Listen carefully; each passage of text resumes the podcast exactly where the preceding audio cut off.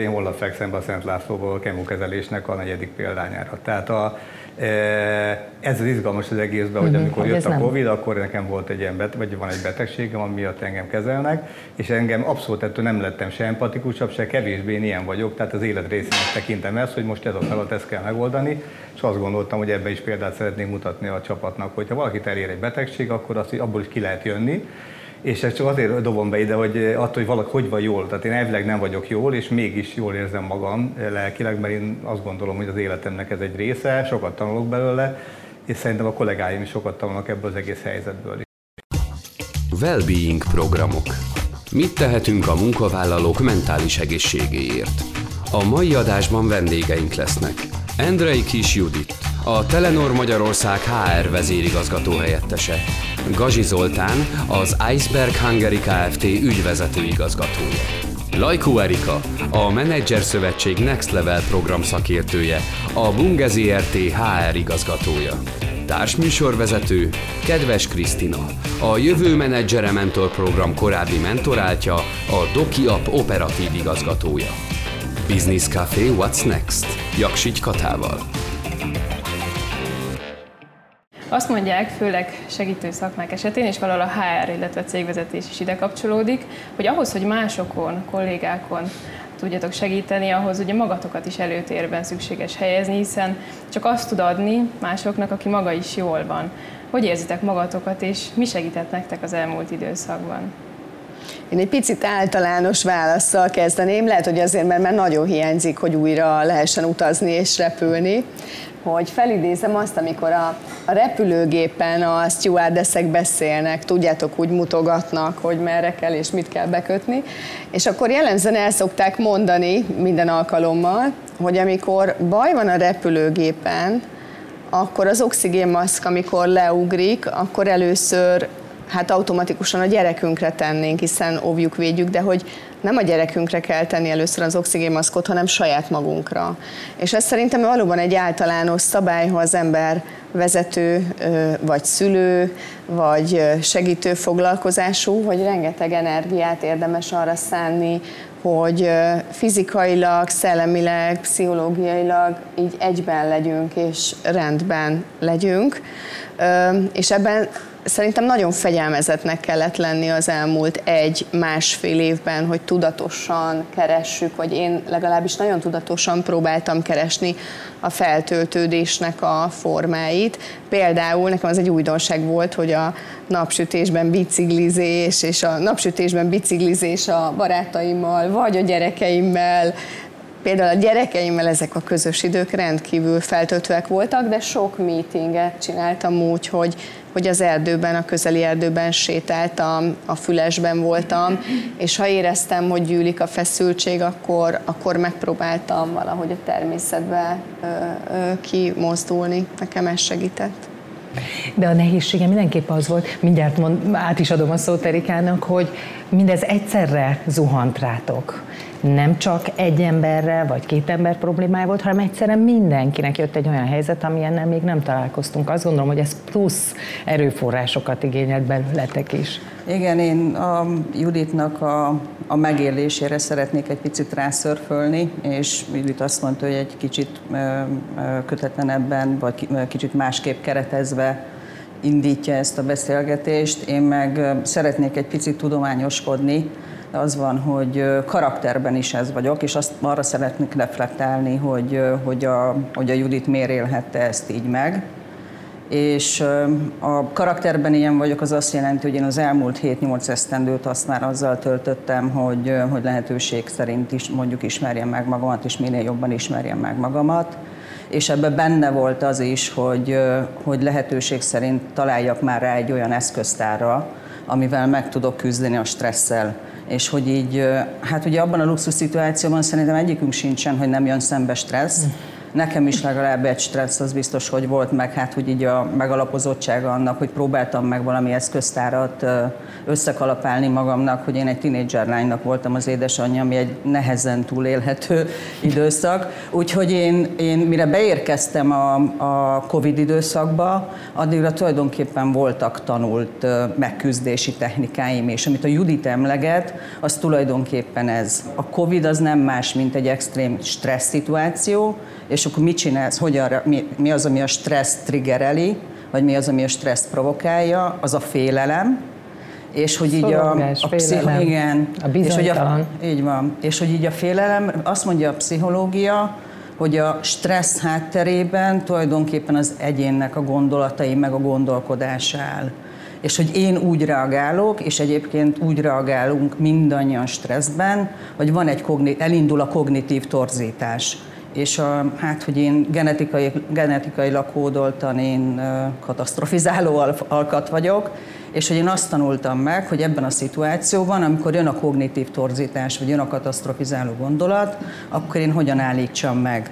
És hogy ez úgy néz ki, ami megtörténik veled nagyjából egy ilyen tized másodperc alatt, hogy, hogy így végigfut a fejeden, hogy el kell menni a spárba dolgozni, hát dolgozni is elmennék, hogyha nem lennék áres, megfordult a fejemben, de hogy el kell menni a spárba, spárba bevásárolni, kimegyek az utcára, biztos, hogy megbetegedem, meghaltam.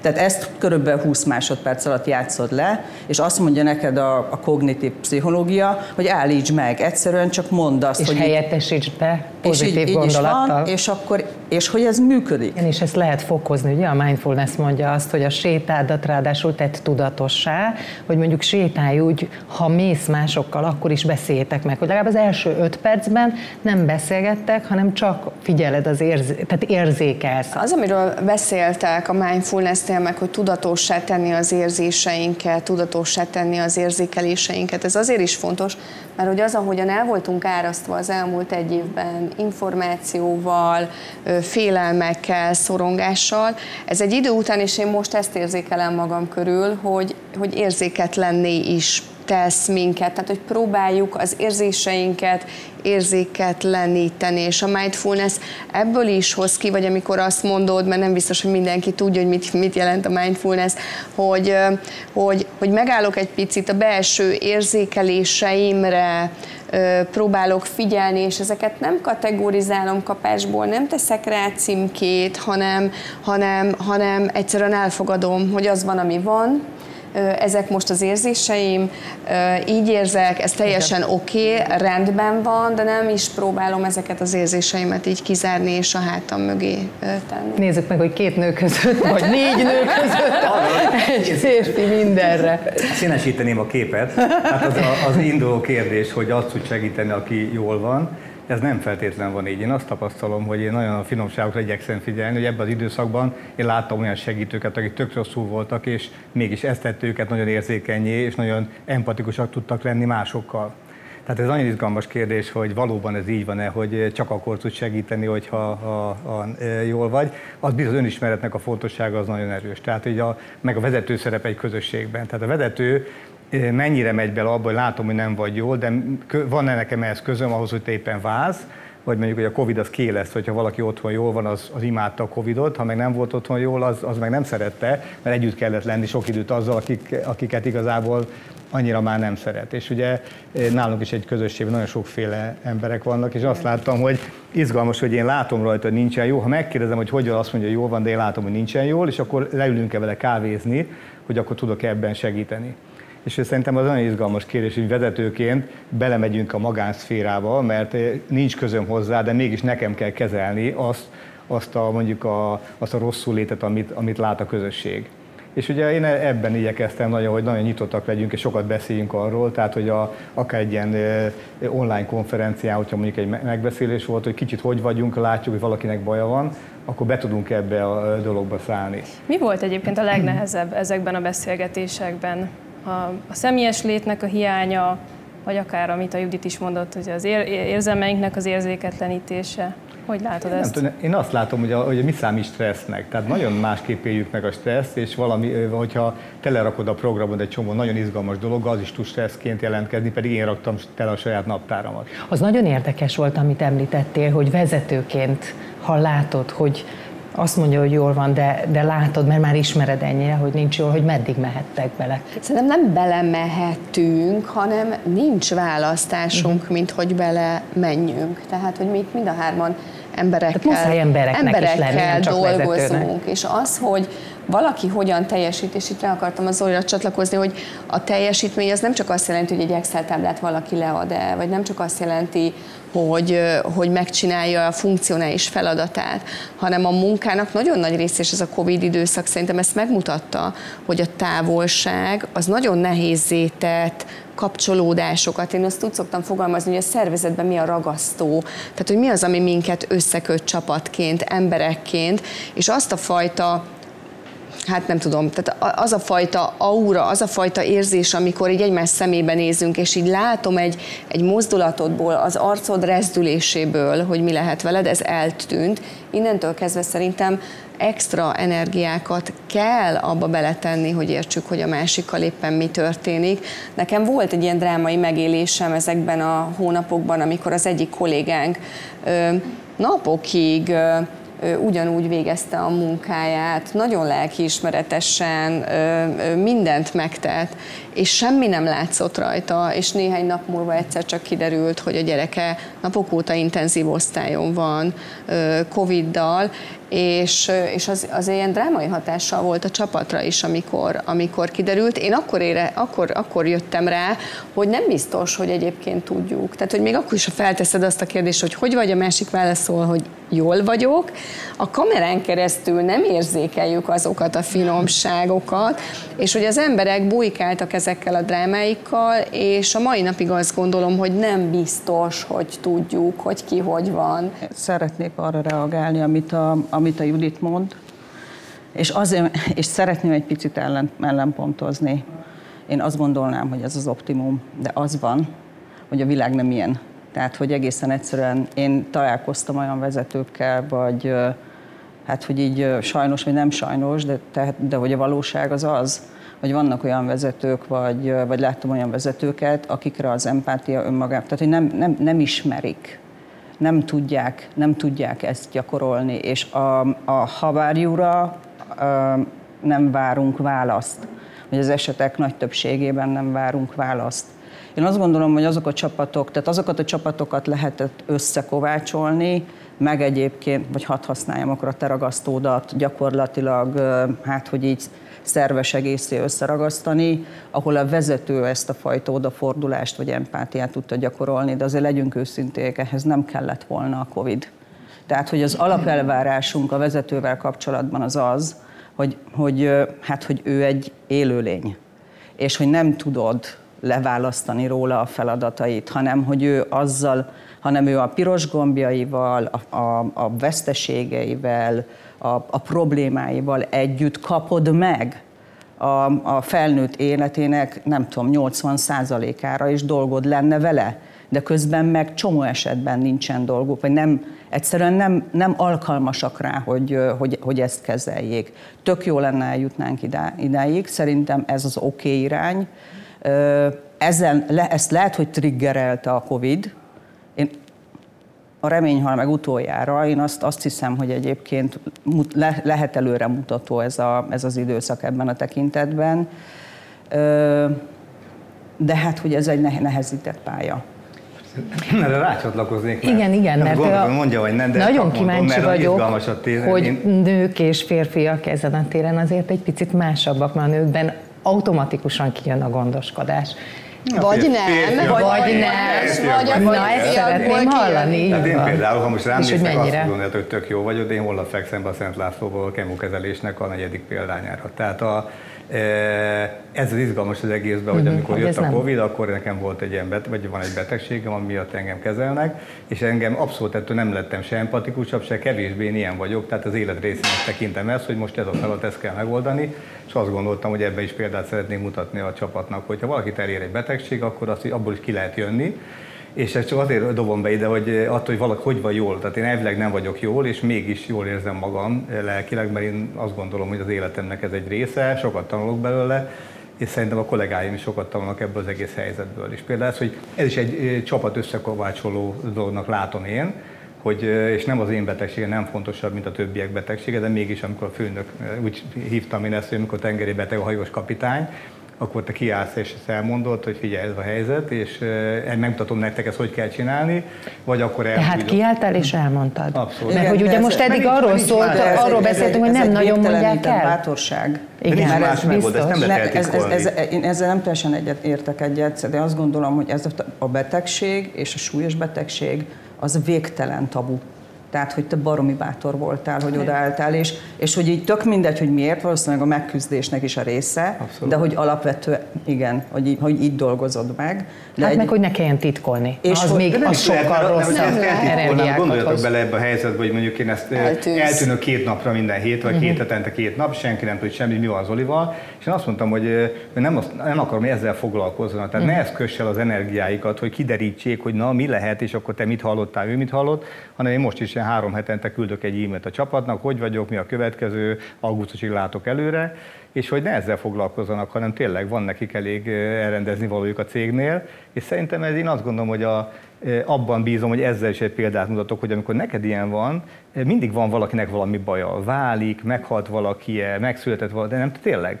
Ez az élet, és hogy a cég hogy tud alkalmazkodni ehhez a, az egyéneknek az életpályának a változásához. Én egy picit így akkor, akkor korrigálnék. Tehát amikor azt mondom, hogy jól legyen a vezető, akkor én azt gondolom, Zoli, hogy te jól vagy. Így van, Tehát, abszolút. hogy mentálisan, pszichésen egyben vagy, és fizikailag vannak nehézségeid, és ezeket a sebezhetőségeidet vállalod, és szerintem ez a lényeges, hogy egyáltalán egy vezető tisztában legyen, tisztában legyünk azzal, hogy hogy vagyunk. Tehát tisztában legyek azzal, hogy éppen nem vagyok jól, uh-huh. és ezt tudjam valahogy kommunikálni, és tisztában legyek azzal is, hogy jól vagyok, és akkor azt, azzal is tudjon valamit kezdeni, meg tudjam azt is érteni, hogy a másik másik hogy van, legyen arra kíváncsiságom, rálátásom, de hogy a, uh-huh.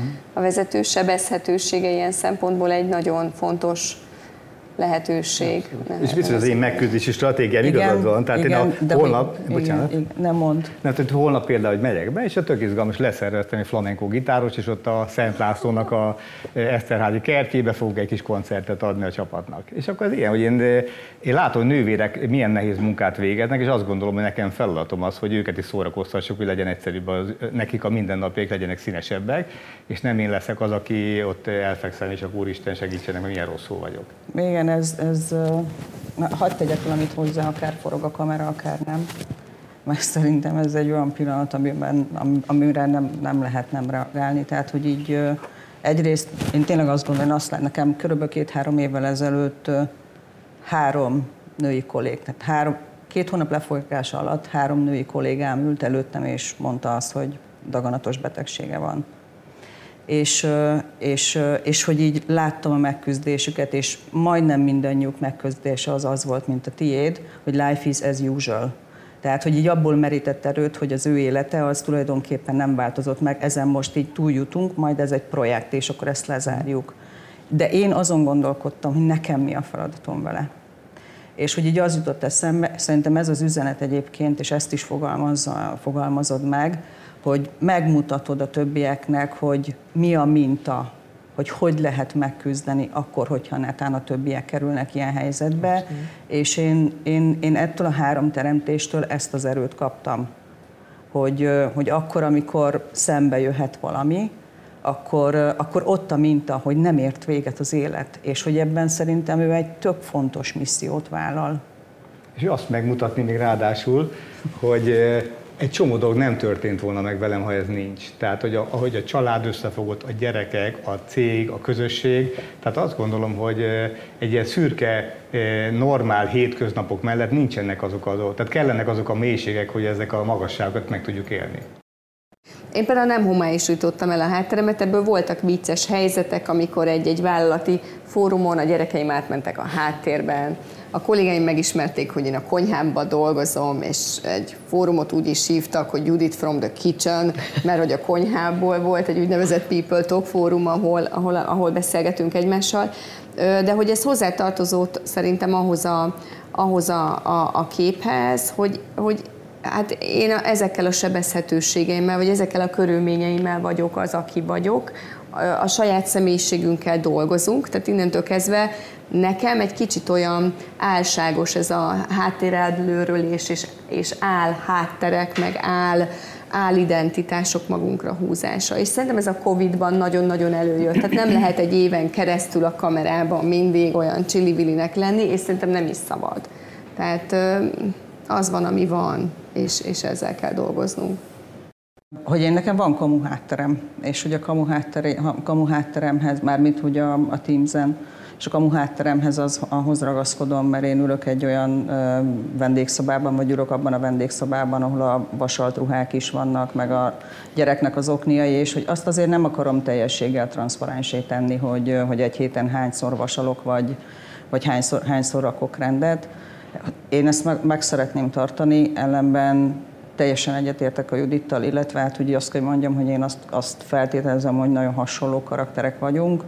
Én egészen egyszerűen nem tudok egy, egy corporate soldier katonaként működni, ahol az az elvárás, hogy, hogy a feladat, old meg a feladataidat, érjünk végére a feladatoknak, azt pipáljuk ki. Én, én, és kimarad az ember. És én, én, én egészen, egyszer, egészen egyszerűen, nekem ez nem komfortos, tehát hogy ez nem, ez nem én vagyok és nem is nagyon akarok ilyen mintát a, a környezetemnek mutatni, és az nem nagyon foglalkoztat, hogy, hogy, tehát, hogy így tömegesen követnek engem, vagy sem. Hogyha élsz egy olyan vállalati kultúrában, ahol, en, ahol, ahol ez very welcome, tehát ahol ez, ez, ez megállja a helyét, akkor tök oké, okay, de hogyha lehet ezzel pionírkodni, számomra az is oké, okay, csak nem akarok már másképp működni. Tehát, hogy az, hogy én felvállaljam azt, én nekem most ez lett az egyik zászlós, zászlós nem tudom, ez lett az egyik zászlóm, hogy, hogy, ne, hogy nem támogatok egy olyan mikroklímát, vagy egy olyan, olyan kultúrát, ahol te nem hibázhatsz, mert én tutira hibázok. És hogy így azt szeretném, hogyha, hogyha az a fajta félelem, vagy félelem vezérelt, nem tudom, kultúra, ami, ami azért maradjunk annyiban, hogy elég általános tud lenni a mai Magyarországon. Én ebben nem szállok be, tehát hogy én felszoktam emelgetni a kezem, az én saját szintemen, az embereim előtt is, és egyébként a leadership teamben is, hogy én valamit elbaltáztam, benéztem. És, és hát visszatérve odakat az elejére, amit kérdeztél, akkor én, én nem voltam rosszul a Covid alatt, pont azért, amit itt összetudományoskodtam nektek, meg összepszichologizálgattam nektek, mert egészen egyszerűen hát, hogy így megvolt, addigra megtanultam, tehát, hogy megvolt az eszköztáram. De ebben a 14 hónapban nem voltam jól, mert egyébként meg, hogy ért minket valami olyasmi, amire meg nem számítottam, és amire, amire nem tudtam felkészülni és én csak akkor tudok egyébként adni, tehát a visszatérve a, a, az itteni kérdésre is, hogy én magamból akkor tudok adni, hát hogy így elárasztóan, segítően, amikor én magam jól vagyok. Keveset mindig tudok adni, ami téged támogat, de igazán akkor tudlak támogatni, amikor azért én, én, én oké okay vagyok. És szerintem ez, ez is tök oké. Okay. Tehát, hogy honnan tudnád, tehát amikor neked deficitod, deficited van már egyébként az energiából, akkor hogyan is bírnál adni?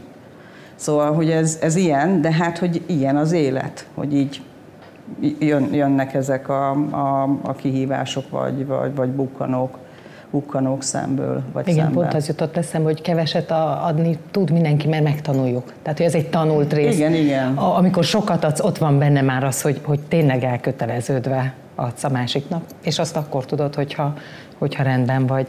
Igen, de azért meg is válogatod szerintem egy, egy ponton túl, vagy nem, nem tudom, vagy az életkor, vagy bölcsesség, bármi, nem tudom, de azért az, hogy ki az, aki felé teljesen odafordulok, azért azt megválogatom tényleg, mert ott kell egy, el egy, kell egy ilyen tiszta szívből őszintén odafordulás, ami óriási energiákat veszel tőled, és akkor az kell, hogy legyen a motiváció, hogy tényleg őt akarod segíteni. Azért ez az adás, azért ez nem egy ilyen egyirányú utca. Tehát, hogy én azt is, nem tudom, így, így, így most, hogy beszélgetünk róla, tehát, hogy ez nem úgy néz ki, hogy, hogy én adok, a másik kapja, és neki milyen jó hanem én nagyon hiszek abban, hogy ez egy ez energiaáramlás, és a, Zol, a mhm. Zoliból is így ezt érzem. Tehát, hogy az, ahogy a Zoli ad, rengeteget kap is, és áramlik valahogy egy olyan fajta együttműködési energia, és nevezzük másnak, ami, amitől ez a rendszer elkezd működni, elkezd élni. És más emberek is akkor felbátorodnak arra, hogy, hogy ezt továbbadják.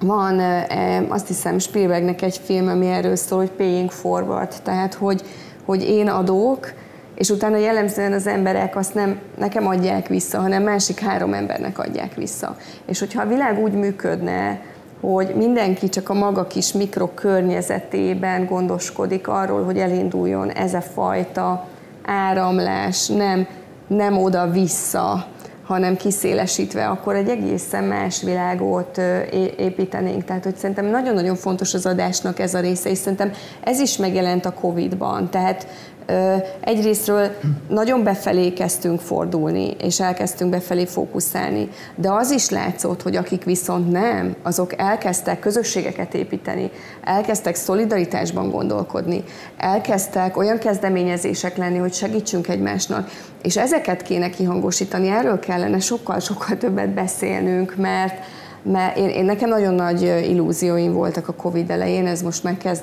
elmenni, de hogy, de hogy az elején nagyon azt gondoltam, hogy ez egy vissza nem térő lehetőség hogy az arra, hogy az összefogásra kerüljön a fókusz az individualizmus helyett, ami szerintem a, a mi kultúránkban, mi nemzeti kultúránkban nagyon jelen, jelen van, mert az összes kutatás szerint mi szélsőségesen az amerikaiaknál is akár individualisták, vagy közelítőleg olyan individualisták vagyunk, és nehezen tudunk valahogy egyre nehezebben közösségekben gondolkodni, miközben az egész világ olyan kihívások előtt van, ahol, ahol, ahol, ami csak, ahol csak az összefogás és a közösségek ereje tud minket, az én hitem szerint ö, ö, megmenteni minket, vagy átsegíteni minket ezeken a nehézségeken. És ezért iszonyatosan fontos ez a fajta segítségadás és a segítségnek az elfogadása, és ebben szerintem mit Magyarországon nem nem vagyunk. Nem vagyunk. A segítség elfogadásától is gyengébbnek érezzük Abszolút, magunkat. és ugye azt mondjuk, hogy adás, kapás, de eszembe jutott az, hogy uh, hogyan kérünk segítséget, uh, mennyire tudunk egyáltalán segítséget kérni, mennyire merünk segítséget kérni. Zoli, Hát így ezen ezt hogy látod? Hogy a, igen, az adás szerintem adni könnyű, az a nehezebb, hogy azt adjam, amire neki szüksége van és ehhez kell szerintem az intelligencia, meg sok minden, hogy felismerjem, hogy ő erre kíváncsi, ezt szeretnie, vagy én bele tromfolok az ő világába az, hogy adok neki olyan valamit, amit ő, amire ő még nem kész. És mondok nektek egy gyors példát, tehát amikor jött a, a, a második hullám, akkor megkérdeztük a dolgozókat, hogy mi a legnagyobb bajuk, és nekünk volt az el, egy elméletük, hogy megmarad a munkahely, lesz-e állásuk, meg megmarad a fizetésük, lesz-e leépítés, és tudjátok, mi volt a legnagyobb kérdés? Az, hogy jön a hullám, bezárják az óvodákat, meg az általános iskolát, és ki fog vigyázni a gyerek, és kitanul a gyerekkel. Tehát az, hogy haza kell menni a munka után, és le kell ülni németezni mondjuk a gyerekkel, de nem tud németül, nem tud neki segíteni. És azt mondtuk, hogy abban segítsük őket, amire nekik szükségük van. És megcsináltuk azt például, hogy a Kórház Suli nevű szervezet egy ilyen alapítvány, aki azt csinálja, hogy beteg gyerekek otthon vannak, és közben ne essenek ki a tanulásból, és szerveznek egyetemistákat, gimnazistákat, ez a kórház suli alapítványt megegyeztünk, hogy segítsék a mi dolgozóinak, a gyerekeinek a tanítását. És ezt képzeljétek el, ha erre van szükségük, adhatok én nekik nagyon sok minden fizetésemelést, de nem ez a baja. Az a baja, hogy a gyerekkelnek a tanítását nem tudja, hogy oldja meg. Uh-huh. És szerintem ez egy jó példa arra, hogy, hogy felismerjük azt, hogy mi az igazi problémája, és hogy arra adjunk neki segítséget, nem az, amit én gondolok, hogy neki problémája. És jól gondolom, hogy az is fontos egy vezető részéről, hogy egyáltalán eljusson hozzá a probléma. Tehát, hogy abban az alkalmazottban, dolgozóban, Abszolút. kollégában eh, benne legyen az, hogy tudja, hogy számíthat a fő, tehát hogy odafordulhat a problémára. Nagyon kiemelnék ebbe az időszakban a, a, tényleg a kommunikáció, és ez már lerágolt sor, mindenki erről beszél, mint az ember tiszteleted. Az a kérdés, hogy hogy valósul meg ez a mindennapokban. Tehát abban mindenki egyetért szerintem vezetőként, az ember tisztelni kell, csak kérdés az, hogy cégenként ez a, a, úgy van, hogy kiteszed a falra, hogy na ez a mission, vision statement, Igen. és nem úgy döntenek a, a, a vezetők a mindennapokban, mert szerintem a vezetői döntések határozzák meg azt, hogy milyen típusú egy-egy élethelyzetben, milyen típusú döntés hozol, és az határozza meg a cég értékrendjét. És egy, egy ilyen helyzetben, amikor te is mondtad, hogy a hibázás kultúrája, megcsináltuk azt, a, mondjuk én voltam magám, és elhívtak ilyen fuck up night, nem tudom, ismeritek-e, én voltam egy családi fuck up night, hogy mondjuk, hogy mit hibáztunk, álljunk ki a közönség elé, én szülőként mit rontottam el vagy mit rontottam el én vezetőként. És ilyen, ilyen szép sztorikból tele van a padlás, nem, hogy milyen jó megoldottuk ezt, azt, azt engem nem, nem ez érdekel, hanem álljon ki a vezetőm, a termelési vezető, a pénzügyi igazgató, és mondja el a többiek előtt mondjuk, hogy szerintem mi a, a, ennek az évnek mi a legnagyobb, amit hibázott. És azt mondja, hogy nem megfelelő inget vett fel egy nem tudom milyen meetingre, az is minősíti, hogy azért én tudnak, ennél, ennél komplexebben tudok mondani, hogy bonyolultabbat tudok mondani. Hm. És hogy, hogy mennyire merik a leghúzósabb sztorikat uh-huh. előadni, hogy figyelj, totál benéztem, a kiló helyett eurót néztem, és rossz döntés hoztam, vagy bármi, de hogy mik az igazi nagy döntések, és ezt akkor meri megtenni, hogyha a közösség körülötte elfogadó. És azt mondja, Ez hogy fú, tök jó, hogy elmondtad, és gondolkoztam rajta, jó, hogy magad mondtad, és nem nekem kellett neked elmondani. Igen. Hát de hogy így azt, azt értjük, hát két dologra szeretnék reflektálni. Az egyik, itt fel szeretném felvenni a fonalat, amit mondtál itt a, a hibázással kapcsolatban, és hogy azt, azt tök, tök értjük szerintem, hogy, hogy miért, tehát miért nem akarnak az emberek beleállni abba, hogy ők hibáztak, mert hogy így ki akar azzal szembesülni, hogy nem tökéletes, és ennek a... Na ennek de miért? Hát mert ez hát az elvárás. Állandóan csak egy, a tökéletesség. Egyrészt, egy, egyrészt azért, mert ez az elvárás, másrészt meg ez, ez a ez a sémád. Szocializáció. Ez, ez a sémád. Hát Tehát amikor te, mindenhol ezt. Igen, amikor te mindenhol. perfekcionalista vagy, akkor te egyébként súlyosan kompenzálsz, hogy a sajnos hoztad a családból. És a jól létedet ásod alá. Igen, mert a legkiméletlenebb magaddal vagy, tehát a környezeted az nem olyan kiméletlen veled, akkor, amikor perfekcionalista vagy, mint, te, te sem mással. Mint te, mint te magaddal. Tehát, hogyha valaki ki tudja nyírni magát, akkor az, akkor az a perfekcionista. És jól sejtem, hogy ez a vezetőkre különösen jellemző? Hiszen hát, ráadásul ők ott állnak fönn. Igen, e, e, e, igen, igen, és hogy így, de hogy ez már, én azt gondolnám, hogyha visszahozzuk egyébként ezt a, a, a fő témánkat, a well akkor az, a, meg a beszélgetésünket is behozhatjuk, amit itt a, a kameraforgás előtt mi elindítottuk, hogy, hogy, hogy hol van a mi felelősségünk. Tehát egy csomóan érkezünk be a, hát ugye a saját démonjainkkal a felnőtt életünkbe, de csomóan, tehát hogy így mi 2010... Mindannyian. Mi, igen. igen, mindannyian, és egyébként az, tehát hogy ezeket meg valahol ki kell korrigálni. De hogy ki korrigálja ki? A munkáltató, aki egyébként minden áldott nap szembesül azzal, hogy te valamivel, nem tudom, egy teljesítményértékelésben megrugdostad a piros gombját azért, mert ő, hát hogy így, ha azt mondod neki, hogy egyébként akkor ő valamiben nem teljesített, akkor tulajdonképpen ő azt fordítja, hogy ő hülye, és hogy, így ezek, és, hogy, és, és hogy ezekkel neked kell dolgoznod. Tehát, hogy elfogadsz a segítséget, vagy, kérsz a segítséget, és elfogadsz a segítséget, minden, mindent a családból hozol. Én azt hoztam a családból, hogy így a nő egyedül megold mindent és nem kér segítséget. És hogy ez így van, tehát hogy így, de egy csomó ideig tartott, amire rájöttem arra, hogy én, én nekem nem kell, nem kell, hogy nálam legyen egyébként a bölcsek követ, tehát hogy így van egy csomó telefonszám a telefonom, hogy fölhívom és megkérdezem, hogy ő mit gondol. Tehát, hogy ezek a minták sajnos, hogy te hogyan hogy elfogadsz a segítséget vagy sem, az, az, az, az jön a családból. A segítő szakmákban, a legtöbb segítő szakmában van egy alapelvárás az önismeretre vonatkozóan. Valaki nem lett pszichológus, ha nem végzett el 120 óra önismeretet, ennél sokkal többet szoktak a pszichológusok végezni, de hogy ugyanígy a legtöbb szakmában van egy minimum elvárás arra vonatkozóan, hogy valaki csoportba járjon, egyéni terápiába járjon, foglalkozzon magával. Egy segítő szakma biztos, hogy van, ahol ez az elvárás nincsen, több is van, de egy biztosan van, az az, amikor az ember vezető lesz. Meddig tart a vállalat, vagy akár a vezetőknek a felelőssége az egyénnek a jól létében, és azt hiszem, ezt ne is, ne is vitassuk, hogy mindenkinek az egyéni felelőssége az, hogy fejlődjön, hogy jobb önismeretre tegyen szert. Az lenne a kérdésem, hogy ehhez milyen eszközöket tud egy vállalat adni? Hogyha azt mondja az egyén, hogy igen, szeretnék fejlődni, vagy legalábbis megvan a szándék bennem. Hogyan látjátok, hogyan tud segíteni ebben egy vállalat? Én azt gondolom, hogy a munkáltatónak igenis felelőssége, hogy azok az emberek, akiket ő vezetésre enged, vagy felhatalmaz arra, hogy más emberekkel foglalkozzanak, a, vezet, a munkáltató felelőssége is, én azt gondolom, hogy gondoskodjon arról, hogy annak a vezetőnek van lehetősége visszajelzést kapni, visszajelzést adni, coaching típusú beszélgetésekbe lenni, mentorálást kapni, akár önismereti folyamatba elindulni, és segítse őt abban, hogy rájöjjön arra, hogy a legnagyobb eszköze a személyisége, amivel foglalkozni és törődni kell. Egyébként, hogy milyen, és, és ugyanez igaz szerintem a munkavállalókra is.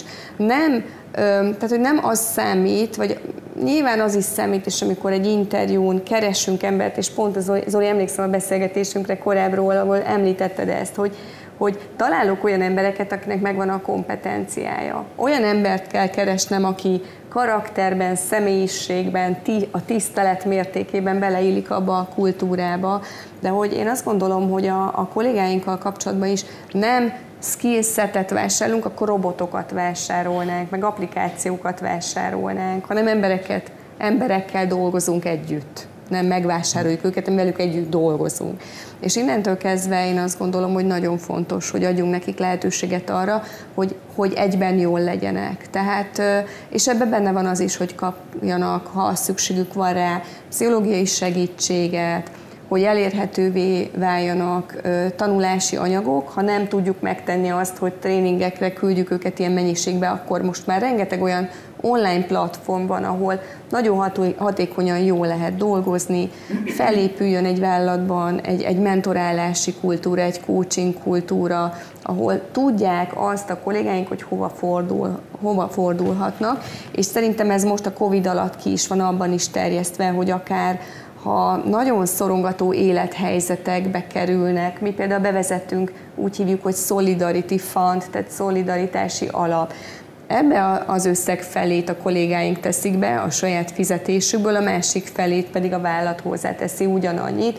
Minden héten beszélget a menedzsment arról legalább egy, egy 15-30 percet, hogy az adott pályázatok közül ki mennyi pénzt kap, konkrét pénzt kap, és drámai történetekkel lehet azért szembesülni most az elmúlt egy év során, ahogy, ahogy komplett családok vesztették el részben vagy egészben az egzisztenciájukat. És én azt gondolom, hogy ha mi fit, mentálisan, fizikailag, pszichésen fit emberekkel szeretnénk együtt dolgozni, mert pedig igen, akkor ebben is van a munkáltatónak felelősség, és nem is egy alkalommal. Tehát ez nem olyan, hogy egyszer biztosítottam, és ő már nem. jól van, hanem ez, ez az, amit nem. folyamatosan. És ez az a fajta szerintem tisztelettel vegyes gondolkodásmód, és szerintem ez a vezetőknek a felelőssége. Tehát, hogy először valahogy azt a kultúrát kell létrehoznunk, amiben ez a fajta mindset kialakul, de egyébként nem olyan egyszerű ez a tisztelet kérdése, így nagyon csengett a beszélgetésünk után bennem ez a, ez a tisztelet szó,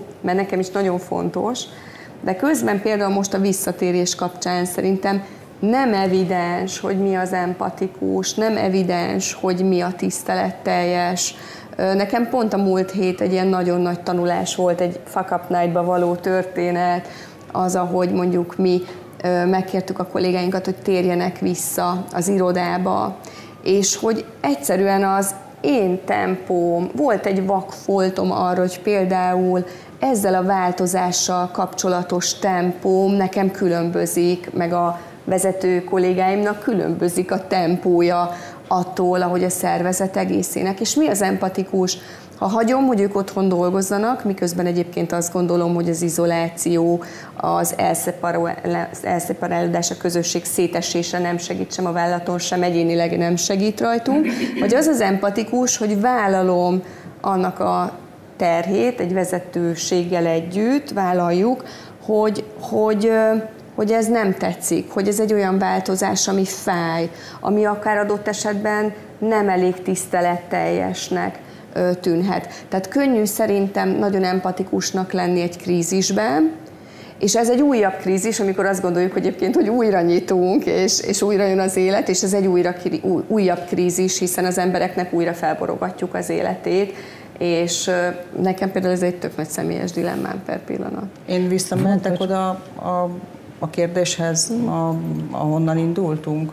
Ugye az a kérdésünk, vagy az volt a fő kérdésünk, hogy, hogy így hol válik el, és hol, hol avatkozunk be, hol, hol interveniálunk. És én, én, én szeretném, hogyha megtartanánk egyrészt az egyénnek a felelősségét, tehát az, szerintem azt mindenféleképpen meg kell tartani.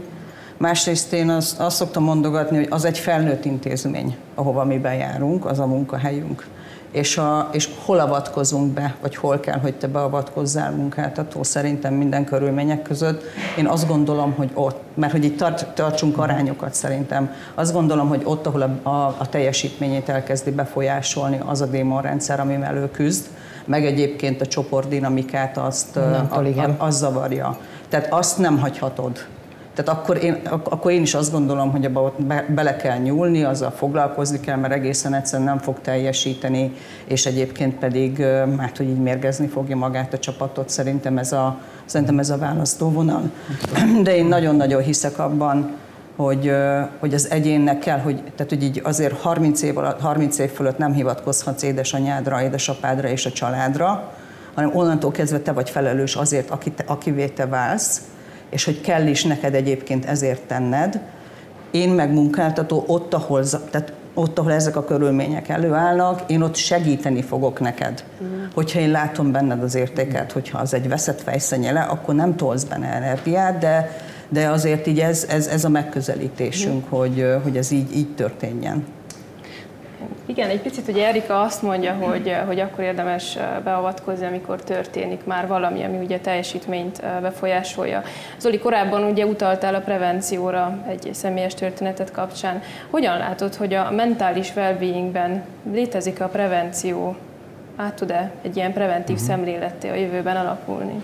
Hát a, mentál, a well nekem egyszerű az elképzelésem, mert jó főnöknek kell lenni, és alatta levő embert, és akkor az nem kell neki se babák, se csocsóasztal. Ha jó a főnöke, aki empatikus, fejleszti, odafigyel rá, kíváncsi rá, akkor jól érzi magát a dolgozó. És ez a leg, legnehezebb, hogy ilyen emberek, ilyen vezetők legyenek a rendszerben. És amikor a coachingról beszélünk, teljesen igazad van, mi abban az irányba tereltük az egészet, hogy még egy 8 év előtt minden vezetőnek coaching szemléletetés, 6 nap, stb. És most is van kettő coach, akivel dolgozunk, és én telefonszámot adok meg, és nem mondom, hogy menjen el. Kap egy keretet, és nagyon kíváncsi vagyok arra, hogy ki él ezzel a mhm. telefonszámmal. Tehát a feleségem terapeuta, és itt tőle tanultam, hogy a, mondjuk a te fiad alkoholista, és be, beiratod a világ legjobb alkohol elvonójára nulla De hatékonyság van. Tehát neki kell kérnie, te egy telefonszámot tudsz adni, és ha nem hívja föl, az az ő egyéni felelősség, nincs elég rosszul még. Mm. Tehát ő fölismerje, hogy ja, van még lejjebb, vagy, vagy nem ismeri fel, és ez nagyon nehéz egy ilyen gyereknél is, hogy mikor avatkozol, és látod, hogy nem ezt kéne csináljon, de kibírod-e azt, hogy mikor jön ő, hogy na apa, akkor adjam egy telefonszámot, mert szeretnék elmenni, és kifizeted, de majd visszaadom valahogy és ez nem egy saját történet, de hogy a, a, ez érzékeltethető, érzékelhető, és a, a menedzsment is így van, hogy most is, most abban futottunk bele, hogy emelnünk kellene az éves keretet, mert egyre többen szeretnének menni, mert látják, tehát kialakult a kultúrája, hogy észrevesz, hogy ő nem mindent tud megoldani. Tehát fáj a fog, akkor elmegy a fogorvoshoz, a lába eltörik, akkor elmegy, de hogyha a szíve fáj, meg a lelke fáj, akkor már megoldja, és nem tudja megoldani és hogy ezt felismerni, hogy az ő, a, a, mi tudunk segíteni az ő egyéni sorsának alakulásában azzal, hogy ő másképp kezd el látni. És innen egy következő probléma jön egyébként, hogy ő elmegy, a felesége nem megy el, és egyre jobban eltávolodnak, hogy teljesen más világ kezd kialakulni azzal, aki elkezd önismerettel foglalkozni, mint aki nem. Szóval ez egy ilyen Izgalmas vagy kérdés. sikerül magával húznia. Vagy, igen, vagy sikerül az magával. És, és, nagyon az önismeretről igen. beszéltünk, de azt gondolom, hogy azért az is része annak a, a, a jól létnek, a, ami pedig a, a relaxálást, a, az ellazulást, a, a, nyilván az is az önfejlesztés része is, hogy megtanuljon, mert hogy a stresszkezelésben kezd, e, stresszkezelésben is fontos számára. Egy nehéz időszakban vagyunk, a vége felé tartunk olyan értelemben, hogy elkezdődik a visszatérés azért a, a home office-ból a munkahelyre, és ez újabb kihívásokat fog hozni. Láttok-e már ebben előre, használjátok ebben a prevenciót, hogy akár már rögtön valami olyan programot is szervezni a, a dolgozóitoknak, amely segít nekik e, most újra aklimatizálódni egy újabb helyzethez. Ez volt a régi helyzet, de hogy ez most megint egy újabb helyzet. Megszoktak valamit, elfogadtak, rájöttek, hogy abban azért nagyon sok jó van. Én ezt látom a környezetemben, sok HRS vezető barátnőmnél, hogy, hogy nem nagyon akarnak most visszatérni a kollégák. I- igen, Szerintem megerősíteni. Köszönjük szépen a beszélgetést. Hát mert hogy... Vágás, és, vá, és vágás. Igen, tehát hogy szerintem nem is biztos, hogy meg kell vágni, tehát hogy így látjátok szerintem így az arcunkon is, hogy, hogy így az szótatok. Igen, tehát hogy én azt gondolom, hogy, hogy ez, ez most a következő időszaknak egy, tehát ez világok harca, tehát ez forradalmi helyzet, és nem akarok, tehát nyilván most ezt egy picit eltúlzom, de hogy, hogy ez szerintem az elmúlt tíz évnek a legizgalmasabb és legfájdalmasabb élménye, és ebben sem vagyunk együtt. Van egy helyzet, amiben azt gondoljuk, hogy mindenkire igaz, de ugye Zoli mondta, hogy őket a bizonytalanság már a madás a növekedésével vagy nem növekedésével megérintette, és máshol tartanak, de mondjuk egy gyárban más ez az egész Covid meg, utáni meg állapot. Hogy hány ember van. Meg hogy Tehát hány ember. Nagyon különböző, hogy egy 5000 fős cég, egy 500 fő, 200 fős mit tud csinálni, és ugye van ez a Harárinak ez az elmélete, sokan átvették már, hogy nagyjából egy közösség 300 főig tud jól működni. Addig átlátod, és a, van sok példa, hogy a gorilláknál hogy van ez meg az állatvilágban, de ez így van, hogy egy nagyon nagy cég az sokkal komplikáltabb, tehát a te dolgod sokkal komplikáltabb, mint az enyém, és az a megoldás, Másképp hogy nálam működik, igen. az nem biztos, hogy nálad így működik. Van. Én azt érzékelem nálunk például, hogy a legnagyobb Covid idején az volt a fő probléma, hogy hogy küldjem haza az embereket. Tehát mindenki bent zsizsget az irodában, amikor volt, hogy lehet home office nem akartak home office lenni, mert szerettek együtt lenni. Tökéletes, hihetetlen. És ugye ez volt a gond, hogy ja, hogy tartsa meg a távolságot, pici az iroda, és akkor így ki kellett jelölgetni, most akkor te ne gyere már be, és akkor meg volt sértődve, miért nem jöhet be. Tehát, hogy nagyon sokfélék vagyunk, és ez a visszatérés nálunk nem ilyen jellegű gondot okoz, hanem a fizikai meg a, a irodaiak között volt egy kicsi, hogy a, az látni, hogy egy fehér galléros hívjuk így az irodaiakat, annak a párja is általában fehér galléros. És ők sokkal könnyebben meg tudták oldani az otthon létet a gyerekkel, a mindennel, a fizikaiaknál otthon nem lehet családát vágni, be kell jön az üzembe. És hogy azt elhitetni mindenkivel, vagy azt, azt a szemletet mutatni, hogy mindenkinek azt adjuk, amit tudunk. Tehát, hogyha, és azt a, volt egy ilyen példa, hogy ha nekem három gyermekem van, és egyiknek kiszakad az oknia, akkor az én anyukám az mindig vett nekem is ez oknit, akkor is nekem nem kellett, a bátyámnak kiszakadt az oknia. És én mondtam, én nem ezt akarom, hanem mindenkinek megtalálni azt, hogy mire van szüksége, és hogy hogy tudod azt megtenni hogy egy 250 fős közösségnél, nagyon sokféle megoldást alkalmazol, mert ez a fűnyíró elv ez nem működik neki, éppen más a gondja, ő éppen most házasodik, neki meg van unokája, arra kellene vigyázni, és hogy tudod ezeket az élethelyzeteket valahogy egy ilyen rendszerré foglalni, és mindig lehetnek kivételek, de a kivételeket meg valahogy kell kezelje. Tehát én ebben látom a megoldást, hogy, hogy a, a, látni az egyénnek a problémáját, és használja, hogy szeretném megoldani, de nem tudom, az már egy nagy előlépés, hogy látja, hogy akarok neki segíteni, de nem tudok. Újfajta élethelyzetek jöttek elő, sok ember, aki eddig mindig ügyfélszolgálat fülesben ült, monitor előtt, ott dolgozott, adott volt, nem volt kérdés, fél nyolcra bemegy, fél ötig ott van, vagy bármi, amilyen műszakja, és most megnyílt egy csomó lehetőség, és be, láttak egy olyan életet az emberek, ami, ami eddig nem volt, és ebben megtalálni most az egyébként egyére szabott, vagy pici csoportokra szabott megoldásokat, úgy, hogy mi arra vagyunk szocializálva, hogy poliszikat és egységes rendet teremtsünk, ez nagyon nehéz lesz, és jön alulról is a nyomás, és jön felülről is. A munkáltatók vissza akarják követelni az embereket a munkahelyekre, a munkavállalók pedig egyre nagyobb szabadságot szeretnének maguknak kérni, követelni, és ebben is nagyon széles a skála. Azt látom, hogy van olyan, aki home office-ban gyerekekkel ott volt, neki nagyon terhes volt, hogy egyszer a gyerekkel tanulni, takarítani, közben a munkáját, közben egy meetinget le, nehogy gyere most be a szobába, nem tudom.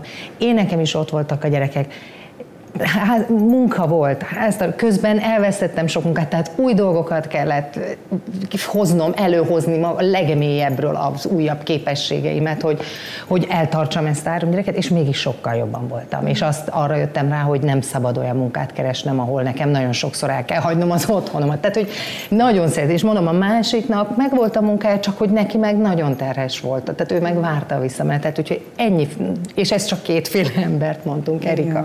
Igen ha, szerintem ez egy baromira fontos kérdés, és az is, az is baromira fontos szerintem, hogy erről mi most itt egy, kettő, három, négy, öten nyilvánosan beszélgetünk, mert szerintem ebben az országban az elkövetkezendő időszakban az lesz a fő kérdés, hogy a COVID karantén home office után vajon hány vállalat lesz az, aki, aki bevezeti a home office-t, és az van, hogy én azt, ért, azt érzékelem, hogy a, hogy a munkatársaink, vagy az én munkatársaim nagy része, hát hogy így nem, nem annyira igyekszik vissza, és nem azért nem igyekszik vissza, mert azt mondtuk neki egy napon, hogy, hogy bye-bye maszk, hanem egészen egyszerűen azért, mert az elmúlt 15 hónapot egy más rendszerben éltünk meg, amiről bebizonyosodott, hogy ez egyébként az összes létező challenge együtt, ez működik, működik. ez egészen egyszerűen működik. Tehát amivel mi most szerintem HRS-ek szembesülünk, az az, hogy van egy óriási elvárás velünk, cégek, velünk kapcsolatban, és ebben az országban nincsen kultúrája a home office-nak. Tehát vannak az SS cég, vannak a, a telco cégek, meg vannak az IT cégek, de ők a minoritás akiknél megvolt a home office, de most óriási tömegeket küldtünk el, és ezek az emberek 14 hónap után azzal az elvárással állnak elő, és teszik fel egyébként ezt a kérdést, hogy oké, okay, srácok, akkor mi a helyzet? Bevezetjük intézményesített szinten a, a home office-t? És egy olyan országban kell ezt bevezetni, ahol ennek se kultúrája nincsen, uh-huh. és egyébként pedig a megkérdezett, hát hogy így mm, polgárok 26%-a mondja azt, hogy ebben az, tehát hogy a, a másik emberben általában bízni lehet vagy nem lehet. Tehát 26% mondja azt, hogy az emberekben általában 26 lehet bízni. És a home office az arról szól, hogy ez szintiszta bizalom. bizalom. Tehát, ebben az ország, tehát ennek az országnak ez lesz a leckéje. Hogy ez be, oké, okay, lesz, lesz, lesz majd a globál nyomás, ami, ami mondjuk így eldönti, hogy, hogy a, ha Amerika eldöntötte, hogy nálunk a mi esetünkben, hogy lesz home office, akkor Magyarországon is lesz uh-huh. home office de hogy ez majd nem lesz pontosan ezért, emiatt a, hát nem tudom, társadalmi uh, distrust vagy bizalmatlanság miatt ilyen pokolian egyszerű. De hogy az biztos, hogy a legnagyobb kérdésünk az lesz, hogy aki bevezette, annak lesz egy munkaerőpiaci előnye, aki meg nem vezette be, annak meg lesz egy munkaerőpiaci hátránya. Nem ülünk úgy interjúkba mostanában, hogy ne, ne tennék fel a kérdést, hogy mi a home office-szal. De ennél még nehezebb ez, mert vannak, akik azt mondják, hogy egyáltalán nem szeretnének már irodába dolgozni. Tehát, hogy vannak olyan szakmák, például az ember IT-sokat interjúz, akkor rendre nem az a kérdés, hogy van-e home office, nálunk van két home office, a bizalom is megvan, a hétfő és a péntek a home office napok, és három napot kéne bejönni, még a három nappal is ellenállásba ütközünk, és azt látjuk az interjúkon is, hogy hogy nagyon-nagyon mást várnak hirtelen az emberek, és van, aki arra szocializálódott, hogy irodában dolgozik, van, aki arra szocializálódott, és abban én vitatkoznék, hogy tudjuk-e, hogy valóban jól működik-e a tisztán home office-os munka. Ezt most Judit, ezt Mert, nem tudod. A kuta- de, tehát most már jönnek azok a kutatások, amik nézik, és az látszik, hogy a döntéshozatali képesség, a konfliktus kezelési képesség erősen sérül ezekben a tisztán online világú működésekben, és én azt gondolom, hogy ugyanígy a kultúra és az az összetartó erő, amihez bizony kell a személyesség, az sérül. Tehát a pusztán a tranzakcionális feladatokat nézzük hatékonyságnak, akkor nagyon jól vizsgázott egyébként a home office, ha azt nézzük, hogy hosszú távon, éveken keresztül össze lehet-e tartani közösségeket úgy, uh-huh. hogy nem találkozunk, vagy nagyon ritkán találkozunk egymással, akkor, akkor azért azt mutatják a kutatások is, és szerintem a tapasztalatunk is, hogy azért ez ahogy telik az idő egyre jobban sérül, tehát valami hibrid megoldás. Igen, kéne én nem arról beszélek, Judit, hogy egy karantén office uh-huh. van, hanem hogy én arról Igen, beszélek, hogy a, karant, igazad, hogy, ez hogy, a, hogy a karantén office után az emberek elvárása az, hogy figyeljetek srácok, bebizonyosodott? Be tudunk működni. Termeltünk profitot? Yes. Tehát, hogyha nem volt eddig ah. home office, uh-huh. akkor legyen valami, tehát hogy így legyen valamiféle, legyen, tehát legyen valamiféle rugalmasság, azt senki nem vár. Nem, nem tudom, tehát hogy így uh-huh. azt nem, nem tudom, hogy, hogy így valóban tényleg mindenkinek ez az elvárása, e vagy sem, de hogy a tendencia az az, hogy ott, ahol nem volt home office, ott legyen home office, és nincsen kutatásunk ebben a pillanatban, ami alátámasztaná, hogy ebben a cégek döntöttek. Tavaly áprilisban, amikor néztünk egyet, akkor azok a cégek tudták, hogy lesz náluk home office. Akinél volt, volt home office, köszi, és azok a cégek, akiknek már elindult egyébként a, a, a karantén tapasztalása, vagy a Covid tapasztalása, hogy akkor így működnek a dolgok, azok nem merték eldönteni. Tehát lesz egy várakozás év végéig uh-huh. szerintem, hogy? hogy milyen irányba fogunk menni. Még ezt hozzátenném az, hogy, hogy azt mondták, hogy otthon voltunk, és mégis termeltünk profitot. Ez így igaz, csak mindenki otthon volt. Az azt nem tudjuk, hogy ha valaki elkezd visszamenni, akkor más lesz a helyzet. Mert ha mindenki otthon van, akkor megint a, a versenyhelyzet hasonló volt. Mindenki otthonról dolgozott. Hogy lesz-e annak uh-huh. versenyelőnye, Igen, aki különbség. nem otthon van, hanem bemegy, én abban teljesen egyetértek, hogy a közösség sokkal könnyebben szétcsúszik, hogyha ritkán találkozunk. Mert akkor most látom, hogy nem vagy jól, tudunk beszélgetni. Ha nem látom, akkor egyszer csak vannak ilyen bizonytalan pontok a rendszerben, egyszer csak beadja a felmondását, úgyhogy nem volt esélyem korrigálni, hogy most mi hibáztunk, mit kellett volna másképp tegyek, mert nincs annyi személyes kapcsolat. Tehát én például azt csináltam mondjuk, amíg, amíg otthon voltam, hogy tartsuk a távolságot, hogy nekem minden héten két menedzsment kollégám jött hozzám sétálni. És elkezdtünk a domboldalon 4-5 kilométert menni, mentünk egymás mert az erdőbe, és beszélgetni, mi van a termelése, hogy néz ki, mivel ki van, mire kell odafigyeljek, be kell szálljak valamibe, és ezek zseniális dolgok voltak. Tényleg, Egy pillanatra ehhez hagy kapcsolódjak, akik fölismerték ezt és csináltak ilyen sétákat, meeting sétákat az erdőben, azoknál azért nem reprezentatív kutatás, de hogy én erre most nagyon figyeltem, mert én is így a, ezzel nagyon sokat foglalkoztam az elmúlt egy évben a, a well-being és a mental health kérdésével, azoknál viszont azt lehetett látni, hogy jelentősen növekedett a jólét. Tehát akik jól tudtak adaptálódni ehhez a helyzethez, és be tudták hozni ezeket a well-being, mert ezek well-being elemek tulajdonképpen, hogy, hogy nem egy tárgyaló asztalnál feszélyezetten tárgyatok, hanem egy séta közben, az, az hozott egy, egy, egy sokkal jobb érzést, és az hatékonyabbá teszi. Igen, ez, ezen a ponton, azt senki nem vitatja egyébként, hogy nincs, tehát ugye az olyan hogy, el, tehát, hogy nem lehet kohéziót építeni, vagy csapatot építeni anélkül, hogy ne, le, ne legyenek hát, hogy egy közös pillanatok, vagy ne, ne legyenek. Hogy ne csak képernyőn Igen, tehát, hogy ne csak képernyő, ez nem, ez nem kérdés, tehát én ezt nem is vitatom, de hogy így az, azt viszont fenntartom, hogy ez a várakozás, ez fenn van, ezt mutatások támasztják alá. Ami tök érdekes szám, azt mondtad, hogy mindenki home office-ban volt, a KSH azt mondja, hogy akkor, amikor a legnagyobb pik volt, meg egyébként a lezárások, akkor a munkavállalók 16%-a dolgozott home office-ban, ami valami, és egyébként meg... Nagyon kevés, ha belegondolunk. Igen, nagyon és kevés. egyébként meg 4-5 százalék között mozgott. Tehát, hogy ez megint nekem az jut eszembe, a belső motiváció vagy külső kontroll. Tehát amikor azt mondjuk, hogy külső kontroll, vissza kell jönni, már pedig vissza kell jönni, az elve ellenállás szül. Kérdés az, hogy tudsz-e olyan között teremteni, ahol szívesen bemennek. Tehát nem neked kell visszaüldözni őket az irodába, hanem valamiért miatt, a kollégák miatt, a közösség miatt mégis azt szeretnék. És biztos, hogy a, az arány, az, és sok ilyet hallgatok, hogy azért nagyjából kettő nap home office, három nap iroda, ez így jó ötletnek tűnik, és ez fog azzal színesedni, hogy milyen típusú üzletágban, vagy milyen messze vagy. Jó.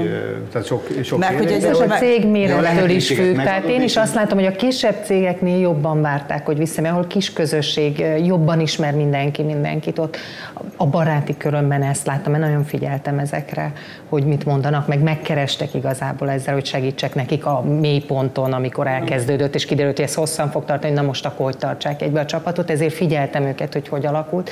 És azt látom, hogy a kis cégek cégeknél azért várják ezt a visszamenetelt jobban és a közösségmenevést, nagyobb cégeknél meg inkább azt látom, hogy, hogy, hogy úgy kell őket Na, lasszóval és nagyon sok is olyan visszacsábító elem kell, tehát hogy olyan események, mi most indítunk a, egy ilyen teraszbárt, ahova kedden délutánonként pont ma lesz az első, le tudnak ülni a kollégáink beszélgetni, tudnak fogyasztani egy italt, bulit szervezünk, próbálunk olyan fórumokat szervezni, ami vonzó lehet, beszélgetéseket lehet a kertünkben sütögetni, grillezni, tehát hogy tényleg mindent bevetünk, de sokkal nagyobb erőfeszítés élettel feltölteni az irodát, és vonzóvá tenni az irodát, mint a korábbiakban. Jöhetnek a well elemek, nem? Hát meg Hozzá. Aztán még a eszembe jutott, hogy a, a közösségek, tehát hogy van egy, akár egy 250 fős közösség, akármit csinálsz, mindig szétbomlik a közösségekre.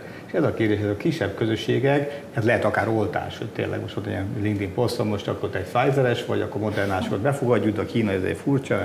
Tehát, hogy akármit csinálsz, van, aki akar menni kirándulni, valaki nem akar, akkor megkérdez, hova menjünk, mi demokratikus vezető? Fú, menjünk hegyre, á, én vízpartra menjünk, menjünk messzire, nem menjünk messzire, buszba vagyunk egész nap, menjünk közel, mindig itt vagyunk. Tehát akármit csinálsz, mindig szétesik közösség, és el kell fogadni vezetőként, hogy ez, ez tök normális, mert az emberek úgy tudják magukat értelmezni, hogy elkülönnek másoktól, viszont az izgalmas, hogy mik azok közös értékek, ami összetartják a csapatot.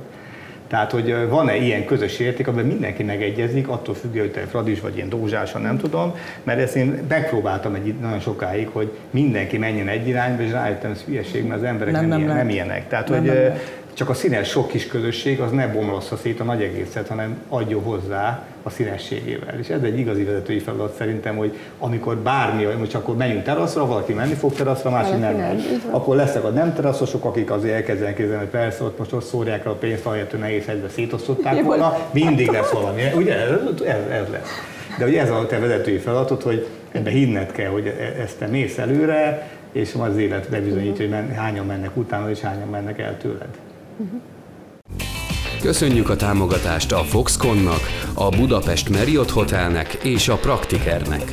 Együttműködő partnerünk volt az Authentic Beauty Concept. Business Café What's Next? Jaksics Katával.